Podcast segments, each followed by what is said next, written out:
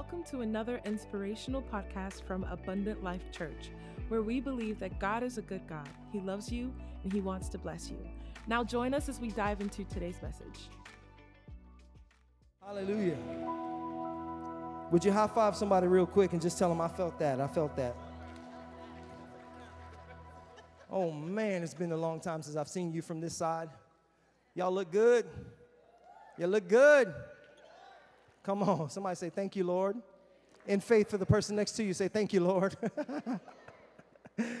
oh my goodness, I'm so excited to be ministering the word this morning. God has been crushing it in this body of Christ, in His church over this Psalms 23 series. How many people have been enjoying it? Make some noise if you've been enjoying this series. Man, I believe that this has been one of the most focused um, series as our, our senior pastor, Pastor Sean and Pastor Aaron, have ministered to us, it's been so um, informative. But not only that, but it's been powerful. Because as we see, as we've gone through the last several weeks, we've been seeing how close God wants to walk with us, how, how, how intentional God is about the steps that are ordered. How many people know the Bible says the steps of a righteous man or woman are ordered of Him, but you're not walking alone? Sometimes that can be scary because we, we, we sometimes find ourselves in positions where we think that God's calling us to do things lonely, and He is. There's some stuff He's going to call you to do that's not going, it's not going to, uh, it's not going to be appeasing to the people around you. And therefore, you're going to find yourself sometimes by yourself, but the Bible says He'll never leave you or forsake you. So that contradicts that statement. You're never by yourself. And so we're learning in Psalms 23 that he says he's a good shepherd. The Lord is my shepherd, I shall not want. We dealt with it on the first week that our shepherd is here to eradicate your desire to have wants. Nobody gave me an amen. Wow. Y'all like to be wanty? You like to be needy?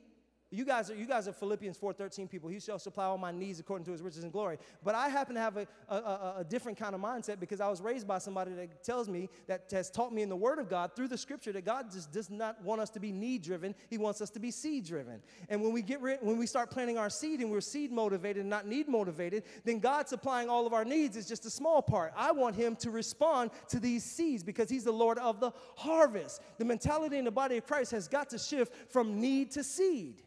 Does that make sense? He says, I'm a shepherd. I, I, don't want you wanting anything. The only thing I want you wanting is more of me. The artist Maxwell said, I want you to want me to want you. That's what God wants. Maxwell stole that from Jesus. Amen. I want you to want me to want you. You see what I'm saying? And God tells us in the scripture that we've been dealing with, He says, The Lord is my shepherd, I shall not want. I don't want you want around here with the wanty face. You know why? Because nobody embraces the people that always want something. The moment you encounter somebody that's always asking you for something, you all of a sudden start taking detours. Is it just me? You want to help them, and you're generous, and they know that, and so they're coming for you.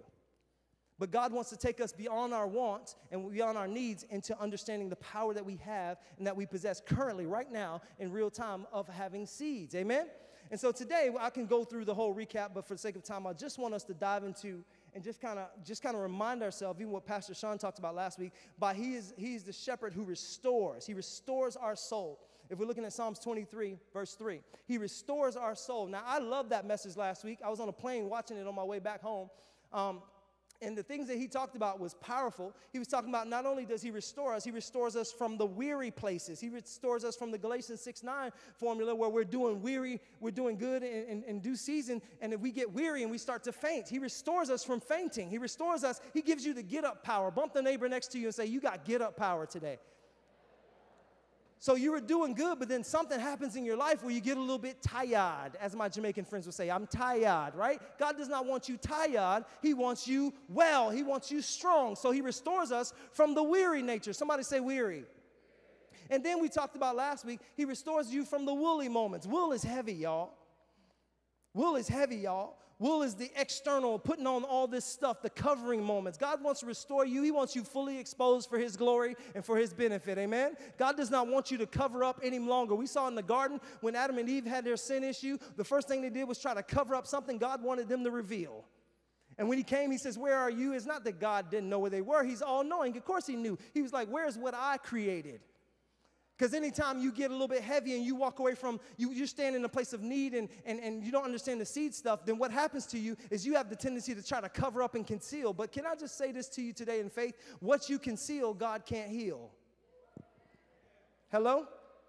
So God wants us not only not to be weary, He wants to restore us from the weary place. He wants to restore us from the concealment place, from the from the place where we got the wool covering us up. And last but not least, He hit us last week right between the eyes with the weighty stuff. He wants you to get that weight off your shoulders. Come on, can I prophesy over you? Say, get that weight off your shoulders. Come on, get that weight off. Y'all know what I'm going. Get that Y'all are not the heavenly choir today. Something's wrong with the altos. Pastor Junior, can you fix that for me? Um, you got to get the weight off your shoulders, church. That's not your weight to carry. Pastor Sean said the, the word he was teaching us last week. He says, My yoke is easy and my burden is. If you can't help me preach it, then you can't receive it. My yoke is easy, then my burden is. God has a light burden, which means you're supposed to be light as a feather. You're not supposed to be walking around here like you're a, X-Man figure or something like that with, with bricks on your feet. God wants you light. Float like a butterfly, sting like a bee. God wants you light on your feet. Y'all ain't know I could do that, did you? Get the ice pack, baby. That hurt. I'm just kidding. God wants you light on your feet today. He wants you sure footed, but He wants you light. You know why He wants you light? Because He wants to be able to shift you and move you if He need to. Some of us have been grounded so long, I'm not doing it any other way. By golly, this is the way it's always been done, and I'm going to do it like this because this is where I found the Lord and I met the Lord. Newsflash where you found the Lord and where you met the Lord may not be the same place that He currently is right now. There may be another place that God wants to show you. John Legend said, Come on and go with me because there's something new for you to see. Y'all ain't know I quote prophets. The earth is the Lord and the fullness thereof. Everything's used for His glory and His benefit if you allow it. Are you hearing what I'm trying to say? And so he hit us with that last week. And I just had one more thing that I wanted to add to that because I've looked up this word. This word restores in the Hebrew. It means this nefesh. Nefesh. Not only God restores you from the heavy, from the woolly, from the, from the, from the, from the weary, God restores nefesh, which means the whole entirety of a person. Now that's important to me because I don't want God just to keep my shoes fresh. I want him to keep my jeans fresh. I want him to keep everything that, that reflects his image and his likeness on my life. I want him to keep that fresh. We love for God to make us externally well, but God wants you internally well. If you follow me on live a couple months ago, you know I had an issue at the car wash. I went and took my vehicle to the car wash. I paid the full price to have my insides and my outsides clean and detailed to the max. You hear what I'm saying? I went, ran it through. I got out of my car, went inside the place, and then they ran my car through, but they had an issue with me, and I had an issue with them furthermore because what they didn't do was they neglected the entirety of the inside of the car. They did the outside thinking I wouldn't notice. I got in my car, like, hold on a second, excuse me, gentlemen, I think we got to scan again. There's something wrong with what I paid for versus what I'm receiving now. Well, I don't understand what you mean. Well, well, what does it say? Full inside and out. I only have the external clean. I'm not good with the external being clean. Let me preach it to you like this in church language. You can't be good with just coming to church. You got to be good when you are the church. You can't be good when you're just talking about God. You got to be good when you actually live the life of God. You can't be good with just hanging around saved people. You got to be the same saved person that you're hanging around when you're hanging around with not saved people. God does not want your external good and your internal messed up. That's a bogus car wash. And unfortunately, if I'm being transparent and honest, it's easy for us just to watch the external, make sure everybody think we're good, and us walking around here not being good. But the word nefesh means he wants the entirety of a matter restored. That's, that's powerful for us because sometimes we have the tendency to get our Sunday's best on, even on a Tuesday, and acting like that's good enough. But God is not a God of just good enough. Sometimes He's a God of el- more than enough, right? He moves us from good enough to the very best. El Shaddai says, I'm more than enough, not just good enough. God wants you in a whole different realm, whole different mindset. When He puts you on display, and I'm gonna jump to the end of this message, when He puts you on display, it's for His glory and for our benefit because he is a shepherd who is good, who takes pride and pleasure in the prosperity of his people. I don't care if you think prosperity is a curse word. It's not a curse word, it's a kingdom word. The world doesn't like that word because they don't like when we say it, but it's okay for them to build buildings and skyscrapers and all this stuff. But when we try to add to the church, they got a bunch of problems with us. It's only a problem with us through their eyes because it's a problem with us through our eyes. If God cleans us up and renews our mind, then we won't have to worry about the world thinking because we don't need their help. God says, I'm blessing you in the body. I'm putting you in this body as I please. I'm going to bless you abundantly to supply to one another so that I don't have a need. Does that make sense today? It's not just about you, it's about God. always about God. Nefesh means I want the entirety of you cleaned up. He says, I want to restore the entire part of your life. That means God wants to tire you. Mm. God, God wants to confuse you. Oh, y'all so quiet. You're confused by me saying that God wants to confuse you. Okay, let me break this down. He wants to tire you because he says, In your weakness, then I made strong. Making sense? Making sense? Don't bring God no tired stuff. No, he'll take it tired because he's to make it strong. He's to give it the energy. To confuse you, he'll take it. You know why? Because Philippians 2 5 says he'll give you the peace of God that passes understanding. He'll give you the mind of Christ. So if you're confused about something, you have the tendency to stay outside the doors and not come to the shepherd because I'm just confused. So many people, I ran into somebody a couple weeks ago that, I, that grew up in church here. I'm like, man, where you been? They thought it was a church recall. No, this is not a church recall. This is a kingdom recall. I'm talking to you because the kingdom is at stake in your life. I'm not talking to you about, I don't care where you go to church at. Just let them teach Jesus and believe in the Holy Spirit and let the Holy Spirit flow. I don't care where you go to church at. You can go to church by the doorstep. I don't care. They're like, I said, where you been? They said, man, you know, man, I've been around, but you know, when I, you know what I'm saying, when I got out of church, man, I just got confused. I said, bring your confused butt back to the church. You're confused about what? Do you not know the address? Hold on, let me hook you up real quick. Do you understand what I'm saying? We like to let confusion leave us on the other side of the desert, the backside, the wrong side of the desert. You don't gotta, God never asked you to know everything. He's all knowing. You don't have to be. Even if you're confused, He'll take your confusion. Because He'll give you, He'll give you His peace. He'll give you His clarity for your confusion. You just gotta be willing to make the exchange. You gotta be willing to make that change. You gotta be willing to do what God called you to do. So we allow these little menial things to stop us from coming to God. But Nefesh says, I wanna restore the whole part of who you are the inadequacies, the shortcomings, the failures, the flaws, everything you think that you need to be whole, if you don't have it, God still desires it from you. You know why? Because He's not just a, a, a, a God in heaven, He's one who walks with you. The next part of our verse says, in, in verse uh, 23, uh, Psalm 23, verse 3, it says this He restores my soul and He leads me in the path of righteousness. He leads me in the path of righteousness. Now, this is important to us. Because one of the greatest deficits that we see happening in our world today is terrible leadership. Agree or disagree? Bishop taught us everything rises and falls on leadership. So if he's a good shepherd, he does not want you to be in want. He's going to restore your soul. He's going to lead you beside the still waters, right? He's got some good stuff for you. And he says, Now I'm leading you in the paths. There's more than one. We'll get to that in a second. I'm leading you to this place. That means there's something that I want you to see. And here's what I know about God I'm so glad that He just doesn't point us to a place, He leads us to the actual place, which means He's willing to walk along with you. If you ever got instructions or directions from somebody who was just like, Yeah, go down there at the fourth stop sign, make a right, and then go over there, you're more confused than you ever were. I was talking to my dad the other day. I'm like, Dad, I got this thing going on. I got to get to a place. He's like, Well, what you gonna do is, man? I said, well, Dad, what y'all used to do before GPS? He said, I went to every gas station I found and asked somebody else that was closest to the destination. Can I just tell you, you don't have to go from pit stop to pit stop, the gas station to gas station. He's walking with you the whole way. Matter of fact, the Holy Spirit has nudged somebody this week and be like, mm, mm, no, that's not your, mm, come this way. And you were like, no, no, no, no, I'm, I'm, I'm walking by my GPS. I'm walking by my senses. I'm walking by, you know, I'm just, I just feel that I'm supposed to. And the Holy Spirit, like, no, no, no, no, no. So what you're doing is going from pit stop to pit stop, gas station to gas station. And here's what I know about the gas station. Not everybody in the gas station knows everything that's happening in the city. Anybody ever been lost in this room? Just let me know if I'm talking to the right church, because I can move on. Pastor Sean gonna be back next week for real, for real. Anybody ever went into a gas station to get more directions and you end up more lost? Okay, thank you. I thought I was in the wrong church. God wants all of you and He's gonna lead you. Now, here's why He's gonna lead you, and here's why it's important for us to bring all of ourselves to Him. Hebrews 4:16 says something awesome. He says, I want you to come boldly. He wants you to come to Him. This is the confidence we have. He wants you to come boldly into the throne room of grace. Next verse.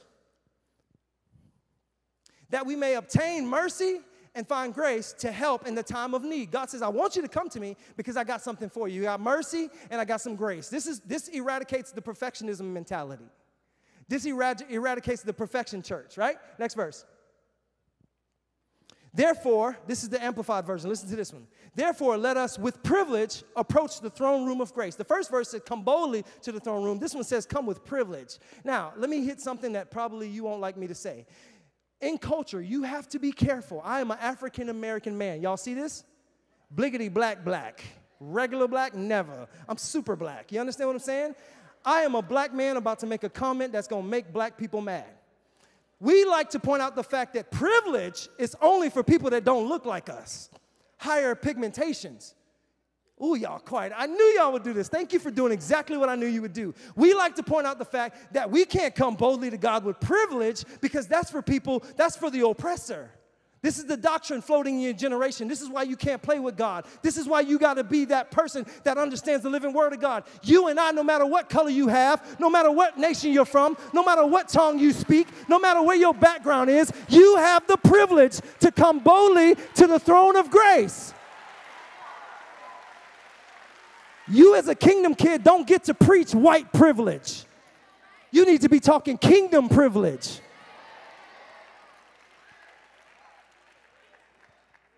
He leads me beside still waters, but only white people can go over here. That's the most ignorant thinking ever. And we wonder why we're eons behind the world system.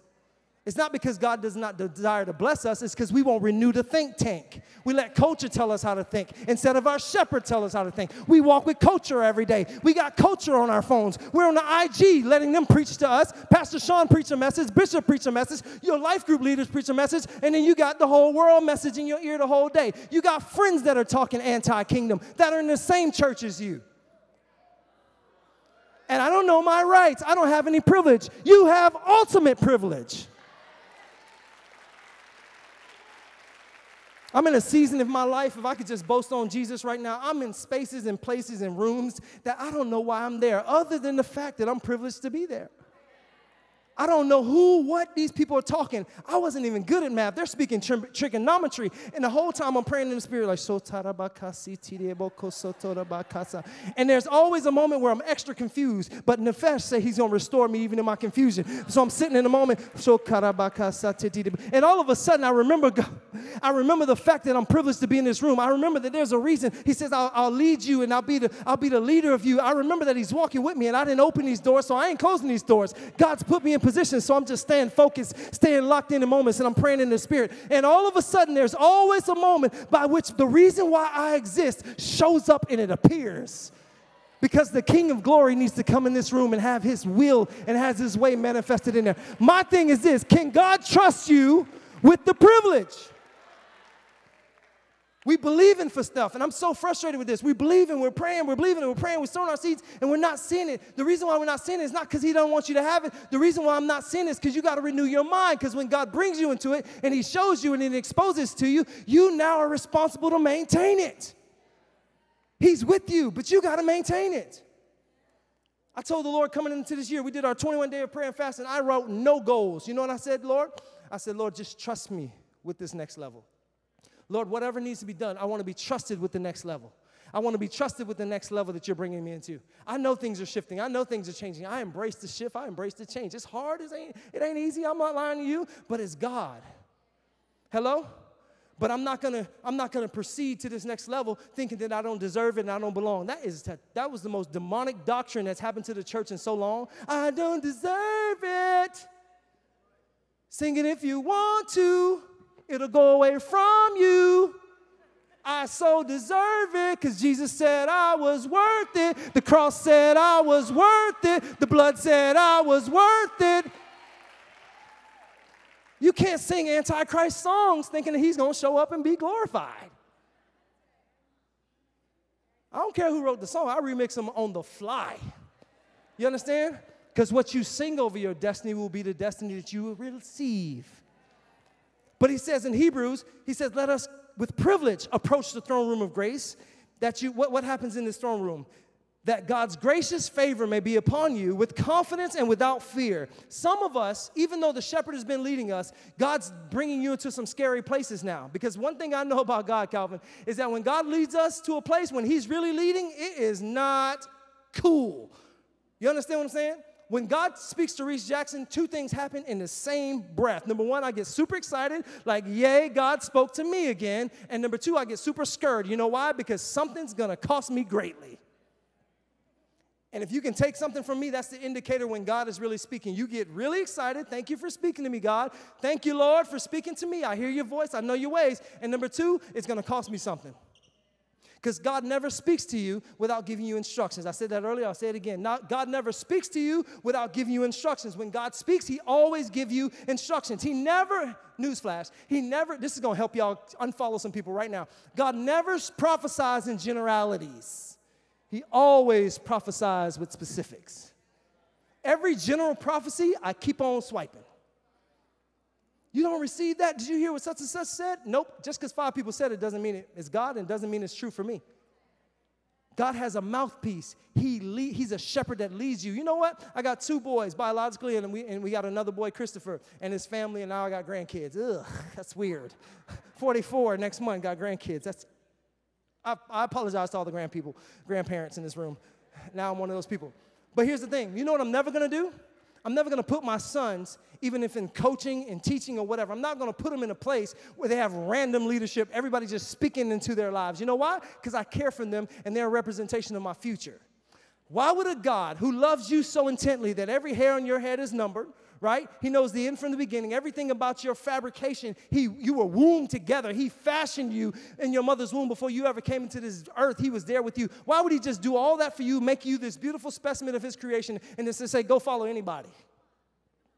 Does that sound right? You, as an earthly person, wouldn't even do that to your own kids. How much more does your heavenly Father wants to specifically lead you, specifically place you, specifically give you grace, specifically deal with the intimate details of your life? You like God don't care what I do. He just that's a man of God, that's a woman of God, so I'll just follow them. That's your first mistake. People don't talk like this no more, but I have an assignment from heaven to let you know. Any and everybody that says God, God, uh, Lord, Lord, Jesus says, be careful of them. You better know that God's called you to sit underneath this word. You better know that God's called you to be steadfast. You better know that God's called you to move and to serve. Because if He hadn't, He has no obligation to bless your, your, your, your whatever you're doing, you're following. You can't have four pastors. Ooh, I ain't planning to say this. You can't have four fathers. It takes intimacy to be in a father son, father daughter relationship. You can't have four prophetic voices in your life. And I'm gonna hurt you on this one, so I'm gonna step down just in case one of y'all wanna jump bad. Uh, you can't have four mentors. I ain't scared of you. Bishop here today, bro. We can fight all y'all. Me and my dad could whoop everybody in here straight up. Straight up. And what we can't, we'll bring in the kids and grandkids because we know I need help. My knee hurt just said that. So he leads us. He's with us. He's leading us to a place. He's leading us to a place of mercy. He's leading us to a place where there is, where if you have shortcomings and failures, He's leading you to that place where there's provision for your shortcomings. God says, I'm a shepherd that leads you. Now, this is important as well because, again, He says, I'm leading you to the place that's gonna do something special. It's not gonna be a regular place. It's not just for the experience of you or the people around you, it's to a place that reveals my purpose. It reveals who I am. It reveals my big picture plan. Bible says in Proverbs, many are the plans of man, but it's my purpose that prevails. Have you ever been in a place where you feel like you're tripping, you're falling, you can't get up? You ever been to a place where you're stumbling a little bit and you wonder where God was? Can I just tell you where He is, is where He said He would be. You got to get back to that. Sometimes, as sheep, Pastor Sean hit us week two with this, as sheep, we get a little bit weird. I don't know if it's called nearsighted or farsighted, but the whatever the one you medical professionals help me, whatever the one that doesn't allow you to see far, sometimes that's what we get as sheep. We get it, we can't, I get tunnel vision. I can't really see what's going on past tomorrow, so I'm gonna camp out in today. God's moving you from yesteryear, yester week, yester month, yester moment to the future. And in the future, there's provision. In the future, there's His purpose. In their future, there's a release of what God said He wanted to bring to fast. Before it ever started, He's already there in that place because He's a shepherd and He leads us. Now, part that you don't like, so get ready. God's leading will oftentimes seems like a moment of rejection. When God leads you sometimes, it'll seem like a scary place. God told Jonah, Jonah, go to Nineveh. Jonah, I want you to go to a place you've never been before because there's 120,000 people that need to hear about my goodness. Jonah said, uh uh-uh. uh I would rather take a boat trip to nowhere. I'd rather go dance with a whale. I'd rather go hang out with Moby Dick and them than to go over here to Nineveh. So you see what happens? It was a scary place. He was afraid that the people were in such an utter place of rebellion that they would not receive him. What has God told you to do, Jonah and Jonanites? What has God spoke to you to do recently? What is he leading you to do that you refuse to do because you're scared? I was telling my sons the other day, he was like, oh man, I don't want to do this. I'm scared. I said, do it scared. Do it scared. You know how many times I've had to pick up a microphone terrified? You know how many times I've had to prophesy terrified? You know how many times I got to stand up and pray over food in public settings terrified? You know how many times I've been in front of city commission meetings talking about things I don't know what I'm talking about, but I'm terrified. And every time I'm terrified, he, if I if I'm willing to do it in faith, he gets glorified. Every single time. So my point to you today, church, he's leading you to do a scary thing. Do it scared. Do it scared. When you do it scared, he's to show up in it. You know why? Because he gets no glory out of terror. So he'll show up with in the midst of scary with the peace that passes all understanding. All of a sudden, this I don't home alone. I'm not afraid anymore. Some of you guys getting to get the spirit of Kevin. You know your superpower. I'm not afraid anymore. I'm over here. I'm not going to say the rest of that sentence. That's a movie. What's this is I'm talking about real life for you. What is what scary thing is God calling you to do? What moment that seems like it's rejection, but is actually a progression that God's calling you to do? How many times you got to hear this platform from this platform? If you, uh, you got a song to sing, sing it. If you're going to write a thing, write it. You got a book to write, you got to teach the class, teach it. How many times? The reason why we don't do what we know to do is for one reason alone. Number one, we trust our problems more than we trust God. But if you know the proximity, point number two, if you know how close He's walking with us, whoo, if you know how close He's walking with us, if you knew how close God was with you, you would never be scared. No matter what giant you're facing, you would never be scared because the giant sees only you, but who's with you is greater than what they can see. I'm telling you right now, God is walking with you in close proximity. He says, Wherever you go, David, if you make your bed in hell, I'm going with you. If you go to the highest heights, I'm going with you. Angels, no demons, no powers, no, no demonic thing can separate me from you. I'm telling you right now, God is with you. He's not brought you this far to leave you, He's not sustaining sustains you. You're not 30 something, 20 something, 60 something, 70 something for him to just leave you now. He's not the kind of God that quits. He watches over his word from the beginning to the end. It will accomplish. That's the way he sent it. If you're still walking forward with God, you're still being sent. He's still walking with you because there's an outcome that's going to give him glory. Are you hearing what I'm saying today? It's all about proximity.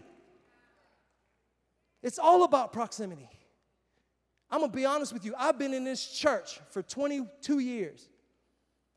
And there was a small season as me as a youth pastor thought I was learning something, y'all. I thought I was smart, thought I was intelligent, thought I knew more than the bishop. I'm like, clearly I studied this word. All he do is talk about seed time and harvest. He don't know this whole Bible.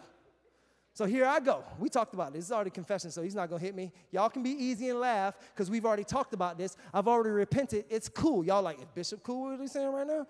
He cool. We cool. We cool. I wouldn't be here if we wasn't cool.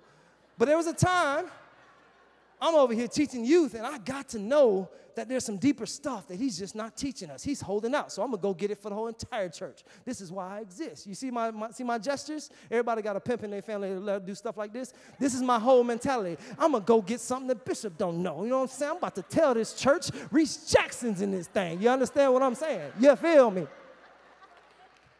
So I'm over here studying end time prophecy, and I catch him one day, cold, golf hat on, polo tee, not even in, they even got his Bible. I'm like, uh, excuse me, hey, Bishop, real quick, Dad, can I get a word with you? He's going, oh, yeah, but what's up? I said, um, who is Melchizedek? He goes, oh, you mean the pre-incarnated appearance of Jesus?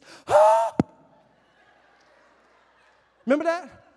He, oh, you mean the pre, pre-incarnate appearance of Jesus in Genesis 14 where he says Abraham paid a tithe to Melchizedek, he had no parents and he, he just disappeared. I'll say, what?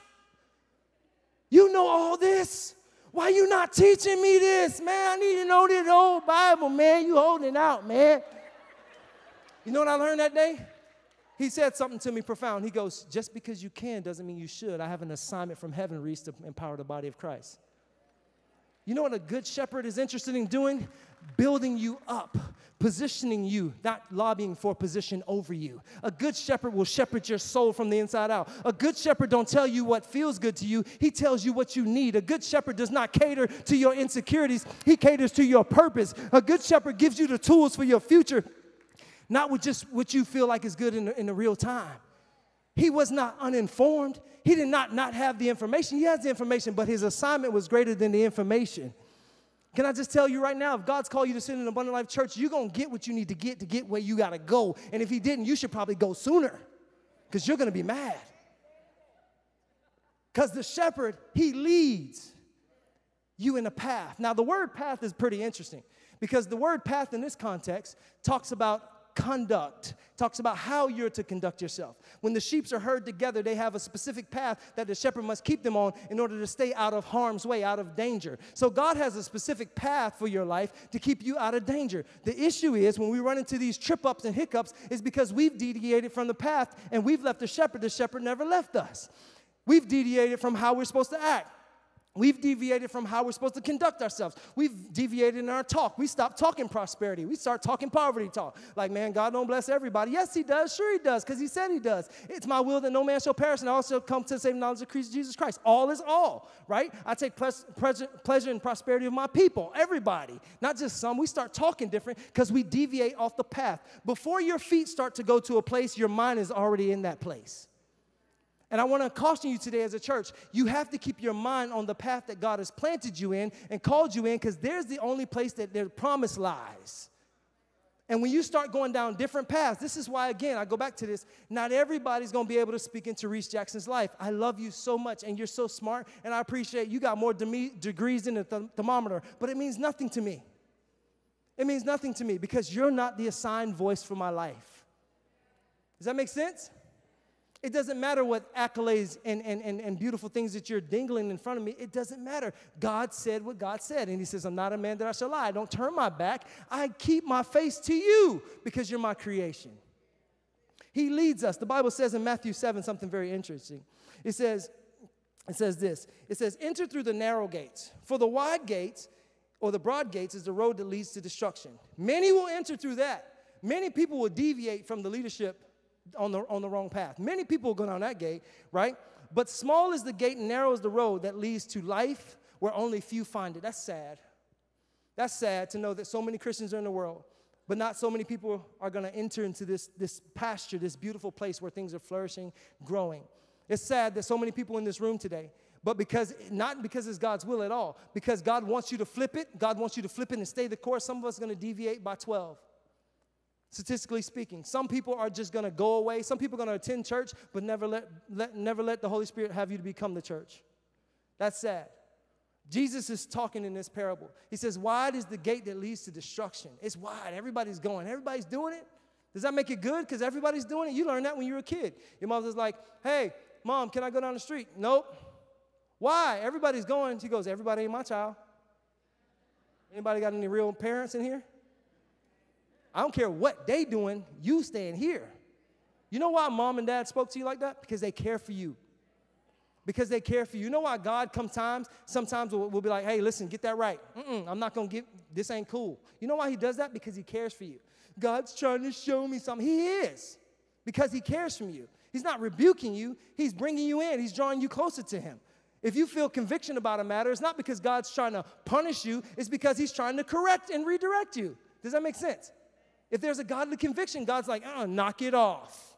It's time for you to stop now, Johnny. You understand what I'm saying?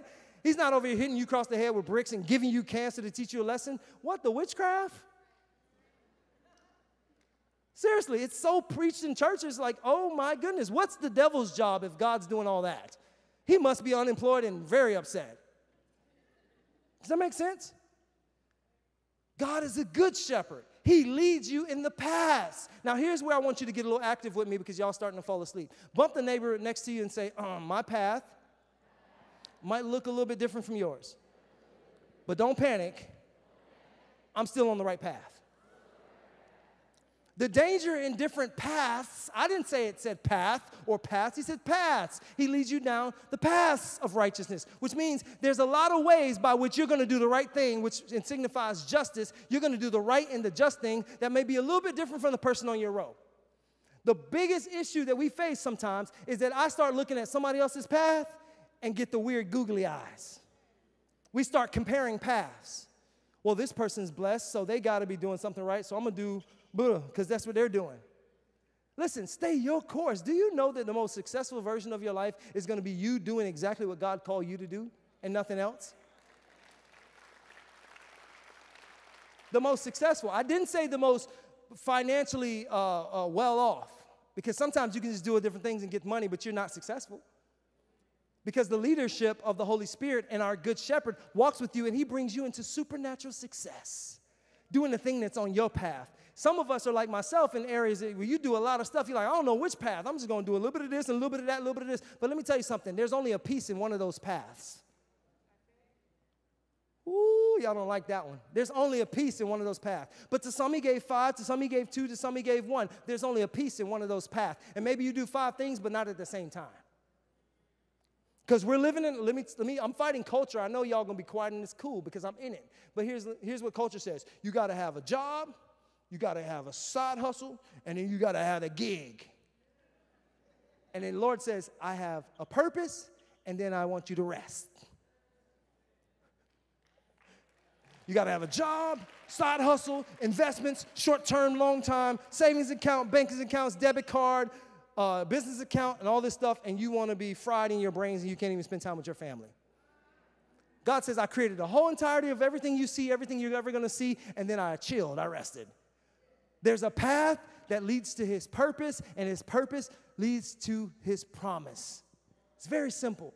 Don't complicate it with the world's ideology of what you're supposed to be as a Christian, as a pastor, as a person, as a minister, as a person who's business person, businessman or woman, an educator, entertainer, informer, whatever you're supposed to be. That is the path that God has for you. Don't let your neighbor's path mess your path up. The Bible says that when David came home from war, the women were in the street turning up. David, Saul kills his thousand. David kills his thousand. Trap, trap, trap, right? That song was happening. Yeah, yeah, they had a dance for it too. I don't know what the 10,000 dance would have been. I don't know what that would have been. But the ladies are in the street. David's walking through, entering back into the city like somebody who just won a war. It wasn't his first time whooping somebody. He's entering back in. The people are throwing a parade. The Bible says from that day forward, Saul kept a jealous eye on David. That was the day that his destiny was derailed because he was looking at somebody else's path. Do not look at somebody else's path. Encourage them along their way, support them along their way, but your path is your path because he's leading you into a place. You don't have to, mm, you don't have to understand my path. That's something I had to understand. I don't have to understand your path to celebrate your path and support your path. Because it's leading you to righteousness. What is righteousness? The right way of doing things. It positions you and it transitions you from glory to glory. Amen? The right way of doing things. It deals with code of conduct, how you code of conduct, how you move, how you act, how you talk, how you walk, how you respond to prosperity. This is your path and the shepherd's leading you, and he's not gonna bring you to a level of success. And this is what some of us think I'm scared to be successful because I don't know what I'm gonna be when I get there. You're gonna be who you are when you aren't there. You're just gonna have more resources to be that person. Hello? Plague in our generation. It's not, I, t- I spoke to the youth on Thursday night. It's not you're afraid of what you can't do. The enemy's done a good job at doing a number on you intimidating you for what you actually could do because this is the most innovative, creative generation that has ever lived. Bishop and I were talking about this the other day. Do you know that Apple just released a device that you put on your face? It's called augmented reality. That when you put this device on your face, everything you can imagine, think, or ask is at your fingertips and you can see it in a real life 4D panoramic view? That came and was started through the innovation of teenagers. And what shall be impossible for them that believe? We thought the Tower of Babel was intriguing. These kids are inventing stuff that's bringing the future. Everybody can be Tony Starks. All the Iron Man people. Everybody can be that for the whopping $3,400. My point for saying is that's somebody's path of innovation. Don't knock somebody that's doing something that you're not doing. Just focus on the thing that you're supposed to be doing. Where's your place of righteousness? Where's the thing that glorifies God? Where's the thing that ensures that you're in right standing with God? We so busy managing somebody else's path that we are off the path that God called us to be on. Touch your nose, nosy. Mind your business.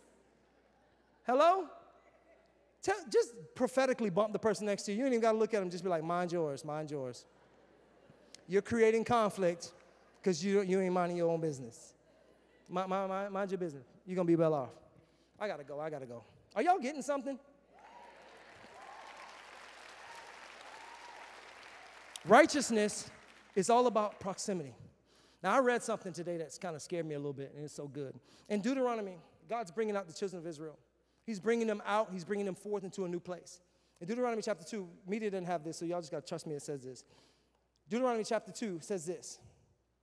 Verse 3, he says, God speaking to these children, he says, Listen, you have skirted around this mountain long enough. Turn northward. And when I got a hold of this, it changed my life. You have skirted around this mountain long enough. Turn northward. Now, it's important that we understand something here. The word skirted means to circle with circle without intent. So some of us are finding ourselves in 2023 in the season of change, we're skirting around just maintaining life. You ain't got to raise your hand. I know it's true. God gave it to me. So somebody Some of us are skirting around the mountain. Not skipping, when the last time y'all skipped? That feels so awkward. Not skipping, but skirting. Skirting. Without direction, without intent. Just going round and round and round we go. And you're good with it because you've been doing it for a long time. The problem with it is that when you walk in the way of skirting, how many people know that God doesn't go in circles for no reason? He doesn't move without intentionality. He doesn't move without purpose. So he is waiting for you where he left you or where you started to deviate. God is here while we're taking the skirt. God told them boys in, in Deuteronomy, I'm bringing you to a new place. I'm giving you a new leader. You got a shift thing happening over here. But you've skirted around this mountain long enough. You've done the same thing the same way long enough. I need you to turn northward. Now, northward in the Bible is a place of the lookup. I want you to know that the shepherd's not calling you to keep skirting. He's not even calling you to continue to participate any longer. God's calling you to turn northward. I'm telling you, this hit me in my spirit because he's like, listen, you're skirting around the situation trying to figure it out for yourself, but I'm not in the situation. I need you to turn your head to me. I need you to get your eyes off the situation, get your eyes off the change, get your eyes off all the stuff. Get your eyes back northward. Put your eyes back on the hope of glory. Put your eyes back on the Messiah, the one who owes the end from the beginning. Put your eyes back on the promise of what I called you to before you ever deviated off the path. Put your eyes back on the ministry that I placed in your belly. Put your eyes back on the promise that says, I will break, set the captives free. Put your eyes back on the fact that I told you to come to Margate, and out of Margate, the fire will touch the world. Put your eyes back on the place that I told you that I'm gonna breathe on the people, and they're gonna come from the north, the south, the east, and the west. Put your eyes back on the fact that I'm a good God, that I love you, and I'm gonna bless you. Put your eyes, stop scurrying around these situations. Stop scurrying around on social media. Stop scurrying around with people that are good doing this. Johnny go nowheres. Stop scurrying. Get your eyes off of your stuff and get your eyes back on your God. The Lord says, I give you identity to shift. I give you identity to change. Now, here's why that's important. Up until this point, their leader was Moses. Their leader was Moses.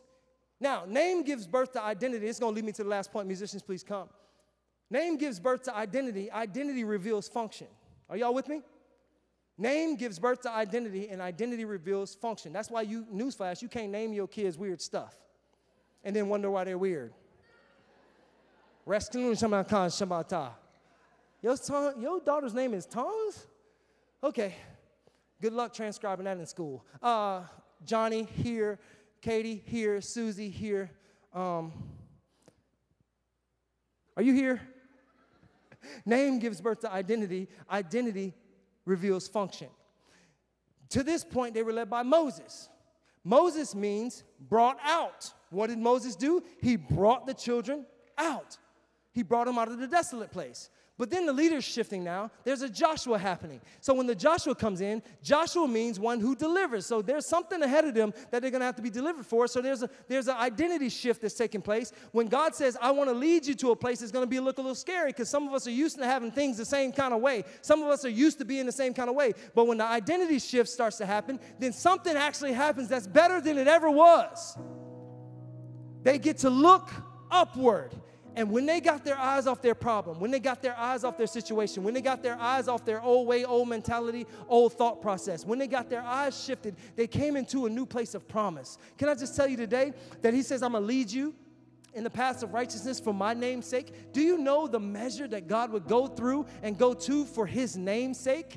God will shift what you're following. God will shift the season that you're in. God will shift the relationship that you're in. God will shift these moments that you've built your house so solid on. You thought it was everything, but there's a shifting that's coming to the house. And when God begins to shift, He's not only going to shift your stuff, He's going to shift his, your perspective. When God shifted these guys over, it was for a greater purpose than any of them could ever see. Because if it was up to them, they would have been good with just being brought out. And if you're honest today, you would have been good just being brought out. I know I would. Diana Ross, I'm coming out. I want the world to know. Then what? Then what? Because there's a reason why he brought them out. Because there's a place that he wanted to take them to, and there was a whole future generation that he wanted to deliver because he brought them out. I don't know who I'm speaking to today. But he says, I'm going to lead you down the path of righteousness for my name's sake. Oh, help me with this, Holy Spirit. For my name's sake. God's not just doing a thing because it's a good thing to do. He's doing stuff in this new season of life for us. It's for His name's sake. The reason why we know that because sometimes it doesn't make any sense. Because you and I would not do it that way. We wouldn't see it that way. We wouldn't participate with it that way. But when He does a thing, He doesn't need your permission. He just needs you to, your obedience. For His name's sake. Do you know how many times this phrase "for His name's sake" appears in the Bible? Forty-seven times. Now, I'm not a Bible scholar by any means, but if you see something that repetitive in the Bible, there's something that we need to give our attention to. Can I just tell you, you are in the most blessed season to be alive ever. In this season of change, because God gave the word in the season, so it's an end time word. In this season of change, there's miracles that God's gonna bring forth in your family for His name's sake. There's things that God's gonna do in your, in your mindset. You've been battling with this depression thing, but He's just gonna lift it off your life for His name's sake. You've done all the remedies. The lady with the issue of blood, she spent all that she had, and all of a sudden, one moment in the presence of God, the, hem of her garment, his garment was touched, and she was healed. That's the kind of expedited miracle patterns that God is bringing us to as a church. And He's not doing it because you want it to happen. He's doing it for His name's sake. Now, I don't know about you. I like to work. I like to prove myself. I like to be a person of reproof. But there's certain things you're not going to be able to work for that God's just going to do it for His name's sake. God's going to heal for His name's sake. Diabetes is going to, blood sugar irregularities is going to get lined up for His name's sake. There'll be a place in your life, and you're in the near, I'm talking about not far off. There'll be a place in the very near future that things are gonna happen, and you ain't gonna understand why it's happening. You're not gonna have the rhyme, the reason, or the remedy, but it's gonna be done simply for His name's sake. He says, I'm leading you in the paths of righteousness for His name's sake. In my hand, I hold an iPhone. This is the 14, 13, 13, Max Pro. On the back of this iPhone, I don't know if you can see it, there's an emblem. This emblem is an apple. That means it's owned, the manufacturer is Apple. Inside of this iPhone, there's a bunch of apps. There's a whole bunch of stuff. I literally have the world at my fingertip. But here's the thing if I drop this phone and I happen to damage it, or crack the screen, or chip a corner, there's something that there's a protocol that has to happen now to get this phone back on track. I cannot crack this open, take off my screensaver, peel off my privacy protector, crack open the back of the phone with that little pin thing, and take this phone out and begin to work on it. You know why? Because I'm an unauthorized user. Apple has designed this phone in such a way that its only authorization has been given to those who are connected to the manufacturer. Now, here's what I do though I go on this phone, or I go to an Apple store, I take this phone in I say, hey, something happened to the phone. Listen, I dropped the phone. See? I broke the phone. I chipped the phone. I damaged the phone. It was me. It wasn't Apple. It was me, right? So I made this product, quote unquote, defective. I take this to an Apple store. They bring me to a counter. They sign me up, making sure that I have a registered account with this phone, which means I'm the active holder of this phone. And then I tell them what the problem is, and they do a couple things. They plug it in, do a diagnostic test, seeing what's really wrong on the inside, not just the external, because we see a cracked chip in the screen, but there's something could be damaged greatly on the inside that causes this phone to malfunction from this moment forward. So they don't just want to fix the corner of the screen. These little bootleg mall kiosk people, they just want to pay, they just want to fix the outside. But the actual manufacturer of this phone goes a bit above and beyond because there's something about this phone that they're connected to. They plugged it in, they say, okay, on the inside, there looks to be some, some gaps in, in, in between the chips. So this right here is not going to cause your Google Maps to work. So what we now need to do, I need you to take this home, put it back in its original box. If you put it in an original box, I want you to seal it up. I want you to go to the post office. We will pay for shipping for this to come back to us. And in a matter of time, if we cannot fix this phone, we will send you a brand new one for free. I thought to myself, that's an amazing amount of attention to detail for something. For what? For me? They love me. And if we're the product, if we're the Apple phone, and God is the manufacturer, that's a lot of love. For me, oh my goodness, that's overwhelming, amen? But hold on a second. Here's the deal Apple don't even know Rese Jackson. Apple don't have a clue who I am from you or anybody else in this room. Why are they going to such an extent to make sure that, that this phone is back in its proper working order? Why? Why would you do it? Because that little symbol on the back. That's their image and their likeness. That's their name and their reputation. Can I just tell you, if that's how far Apple would go to make sure their product is in the right hand and it's safe and it's good, what would Heavenly Father not do to make sure you're in the right hands and you're safe and you're good? God says in this last moment, before I come back to the earth, I'm doing stuff in a new way. Not because you wanted to, not because you're churchy or religious. I'm doing stuff for my name's sake. Do you know that your success, my success, is good for God's reputation? For me to win, He's a winner. Because He's a winner, I'm a winner. For Him to fail means I would fail. But because He can't fail, I won't fail. Are you hearing what I'm saying? Thank you for listening. We trust that what you heard today has encouraged you to live the abundant life. For more information about our ministry, please visit us on our website, abundantlife.tv, or follow us on Instagram at abundantlife underscore TV and Facebook at Come to Life. And remember, God is a good God. He loves you and He wants to bless you.